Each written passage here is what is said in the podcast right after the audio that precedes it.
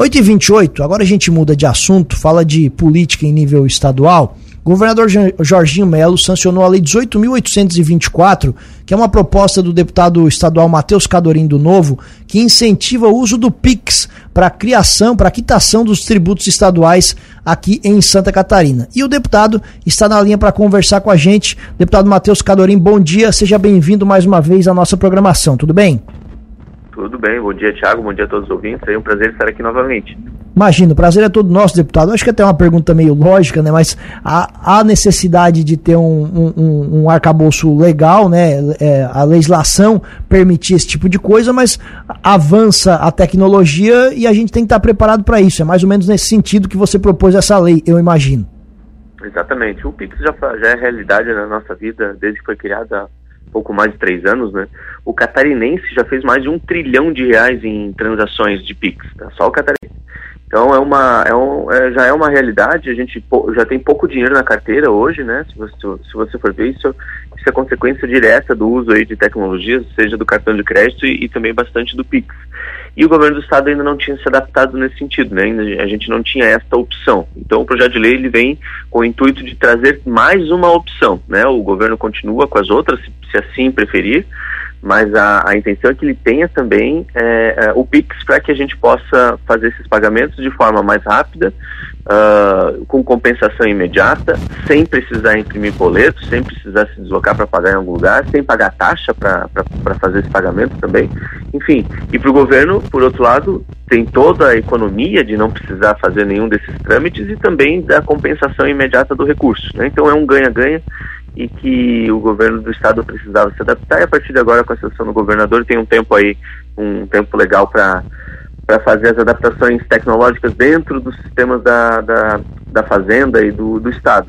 Mas isso vai ser, Tiago, isso, isso a gente vai perceber que vai ser uma evolução contínua a partir de agora, porque a partir do momento que você implementa uma nova tecnologia, principalmente no sistema financeiro, ela vai levando a outras evoluções. Então, com certeza, vai ser um novo momento aí para a questão uh, tributária do Estado. E esse tempo para adequação do governo do Estado, ele tem algum prazo?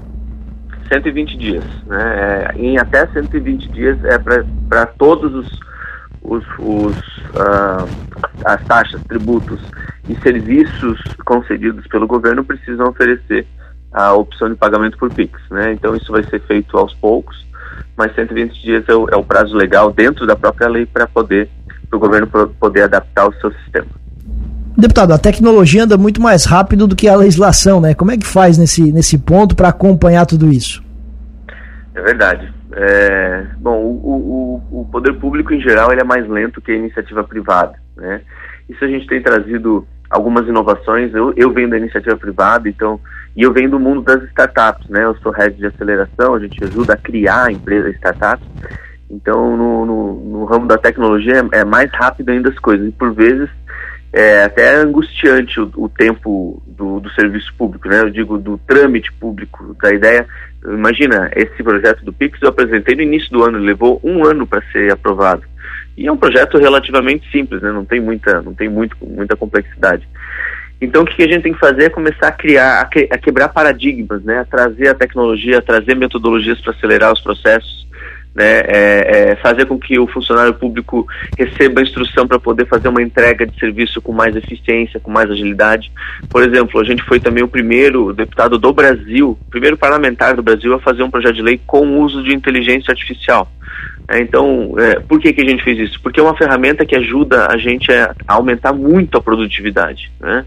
Uh, e aí isso foi, né, enfim, foi notícia nacional, mas a gente é, tem trazido na prática exemplos de como fazer o, o serviço público ser mais ágil, para que ele seja um pouquinho mais próximo da velocidade da iniciativa privada e aí a população possa possa é, receber os benefícios de ter é, esses avanços tecnológicos também no serviço público.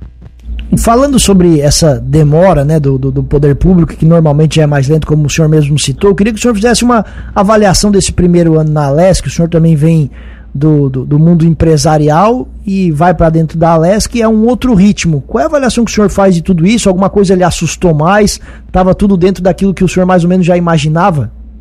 É, eu, eu, eu costumo dizer que eu, eu já sabia o que encontrar, porque eu, eu transito no mundo político há bastante tempo, eu nunca tinha sido candidato, né? Foi minha primeira candidatura.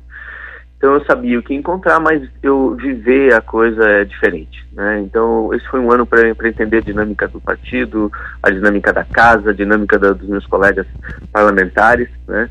É, tem, tem, tem muita coisa boa, tem muita coisa que precisa melhorar. O Partido Novo ele tem uma, uma ideologia de direita, de economia liberal bem, bem é, característica, né, bem firme. Então, nós temos uma posição muito coerente sempre com as, com as votações. Isso, por vezes, é, causa estranheza nas pessoas, porque eu sou independente. Né? Projeto bom eu voto sim, projeto não eu voto contra e acabou. Né? E vamos, ou vamos discutir para tentar melhorar. Então isso é uma coisa que a gente empregou lá e as pessoas estão começando a reconhecer agora. Outra coisa é a nossa, a nossa iniciativa sempre de trazer novidades. Então o projeto com, com inteligência artificial foi um, o outro foi o Você Decide. Né? Você Decide foi o primeiro programa do Brasil onde as pessoas puderam escolher aonde a destinação das emendas parlamentares do deputado. Né? Então por votação aberta é, os projetos que a gente recebeu e, e selecionou para ir online para uma votação aberta foram é, é, é, votados, foram selecionados, eleitos pela população para receber essas emendas, e, e, sem troca-troca, sem questão de quantos votos eu fiz nessa cidade, sabe? É, então a gente está trazendo esse tipo de coisa de ação na prática. O gabinete, nosso gabinete também, nós somos o mais econômico do, do, do Estado, somando, somando a questão de gastos do, do gabinete com a contratação de pessoal e isso também é outra é outra é, é, ação que a gente faz, né? A gente não fica só falando, a gente realmente faz mais, entrega mais resultado com menos recurso. Então, mostrando que é possível sim você ser econômico e, e, trazer resultado. Enfim, então foi um ano muito bom, mesmo sendo um ano uh, de meu como calor, vamos dizer assim, né, novato na, na política e principalmente ali na Assembleia. E agora esse, esse segundo ano já começou com tudo, nós já temos é, quatro projetos protocolados. O primeiro aí que já está sendo divulgado é a questão do teto de impostos, né, para que o governo não aumente impostos acima da taxa da inflação anual. É, e mais outros muito bons aí que a gente vai apresentar ao longo desse primeiro semestre. Então, com certeza, vai ser um ano melhor do que o ano passado, é, se Deus quiser. Sobre essa iniciativa, deputado, que você comentou sobre o, o, a destinação dos, dos, dos recursos para os projetos que a própria população escolheu, é, houve bastante respaldo, o pessoal participou, foi um, qual é a avaliação que o senhor faz disso? Porque é totalmente inovador. É, foi excelente. Nós recebemos 246 projetos do estado inteiro. Desses 30 foram para votação aberta e a gente recebeu mais de 30 mil votos online. E votos, os votos eram eram averiguados ainda, né? A gente tinha um, um, um robô, né, um sistema eletrônico que, que conferia CPF com nome completo para entender se aquilo lá não era alguém fingindo né, um, uma inscrição para votar. E, e, nós recebemos votos do estado inteiro e para mim foi muito gratificante ver que cidades pequenas, né, independente do tamanho da cidade ou da instituição, o que, o que valeu foi o engajamento da população. Então uso sempre como exemplo a cidade de Ilhota, né, os bombeiros voluntários de Ilhota, que ficaram em primeiro lugar, né, passando Joinville, passando Itajaí, porque realmente se engajaram e, e agora receberam um recurso para trocar o caminhão deles, o caminhão deles atual é de 1983 e agora eles vão poder é, é, comprar um chassi novo para o caminhão. Isso é um, é um recurso que eles jamais teriam acesso pela, pelas vias tradicionais, porque eu, por exemplo, tive zero voto em Ilhota. Se eu fosse, se eu fosse usar isso como unidade de medida para definir a destinação das emendas, do meu recurso eles não receberiam. Né? Então, com, certeza foi um, uma ação que democratizou a, a distribuição de emendas e muitos parlamentares de todo o Brasil já ligaram dizendo que perguntando como é que a gente fez e dizendo que vão fazer parecido, vão copiar e eu fiquei muito contente porque ideia boa tem que ser copiada mesmo e, e, e melhorada, espalhada Brasil afora, principalmente no serviço público. Deputado, pensando no daqui para frente, esse é um ano eleitoral e o ano eleitoral também atrapalha um pouco o andamento legislativo, o andamento das prefeituras, enfim, eleições a cada dois anos, a gente sabe o que, que ela causa. Mas pensando nas eleições de 2024 para o novo, o senhor é uma liderança do Estado, deputado estadual, único deputado estadual do partido. O novo tem uma prefeitura muito importante, a prefeitura de Joinville. O que, que vocês estão projetando para as eleições municipais desse ano? O novo está tá, tá crescendo, né, em número de filiados mesmo. A gente tem O nosso embaixador, o Deltan Dallagnol, está fazendo um trabalho magnífico, rodando o Brasil, é, é, é, apresentando o partido e conseguindo cada vez mais filiados.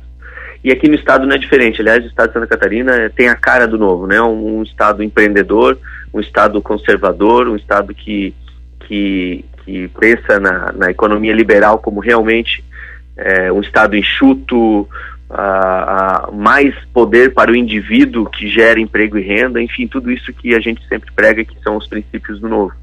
E o novo tem uma perspectiva muito boa no estado, a gente está tá com mais ou menos uns 20 pré-candidatos a prefeito, né, e, mais, e mais do que isso para candidatos a vereador né, em mais cidades e são cidades, além das cidades de Joinville e Blumenau, por exemplo, que são duas cidades grandes que a gente está muito bem, está em primeiro lugar. Bom, em Joinville a gente está com o prefeito Adriano com um índice de aprovação de mais de 90%. Né? É, um, é um fenômeno, assim, ele é muito bom mesmo, deu um choque de gestão aqui na cidade e a cidade hoje está diferente, está tá, tá do jeito que Joinville merece.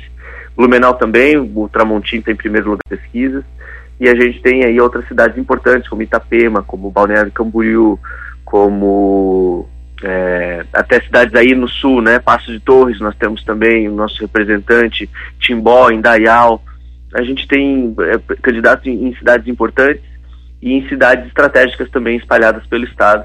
E com certeza o Novo vai crescer bastante nessa eleição e é o, é o, o a base para o ano de 2026, né? E eu vou estar tá rodando o estado para poder ajudar todos eles. A gente está lançando um curso de, de preparação para esses candidatos, seja para vereador, seja para prefeito, uh, para a prática da, da campanha mesmo, né? Que, questão de mídia social, questão de legislação, é, é, como se comportar, como, como distribuir o seu material, enfim, o Novo tem essa, essa questão de preparar os, os, seus, os seus candidatos para poder ser, um, serem diferentes mesmo, né? Para poder ter um diferencial sobre os outros. Inclusive o processo de formação, né? Todo candidato do novo precisa ser aprovado num curso que, que gradua ele para aquela, aquela candidatura. Assim ele já sabe o que ele vai fazer no, no cargo que ele vai ser eleito, né? E dá esse diferencial. A gente tem muita qualidade dos candidatos do novo sempre e também a coerência partidária, né? Esse curso também faz um alinhamento para ver se essa pessoa realmente é pensa como a gente, para depois lá na frente a gente não ter nenhuma surpresa desagradável, como acontece geralmente em todos os partidos, né? O cara entra dizendo que é uma coisa e no final é, é, é outra. Perfeito. Deputado, muito obrigado pela gentileza da entrevista. O espaço da Cruz de Malta FM fica sempre aberto. Um abraço e bom dia. Eu que agradeço a oportunidade e fiquem com Deus todos vocês.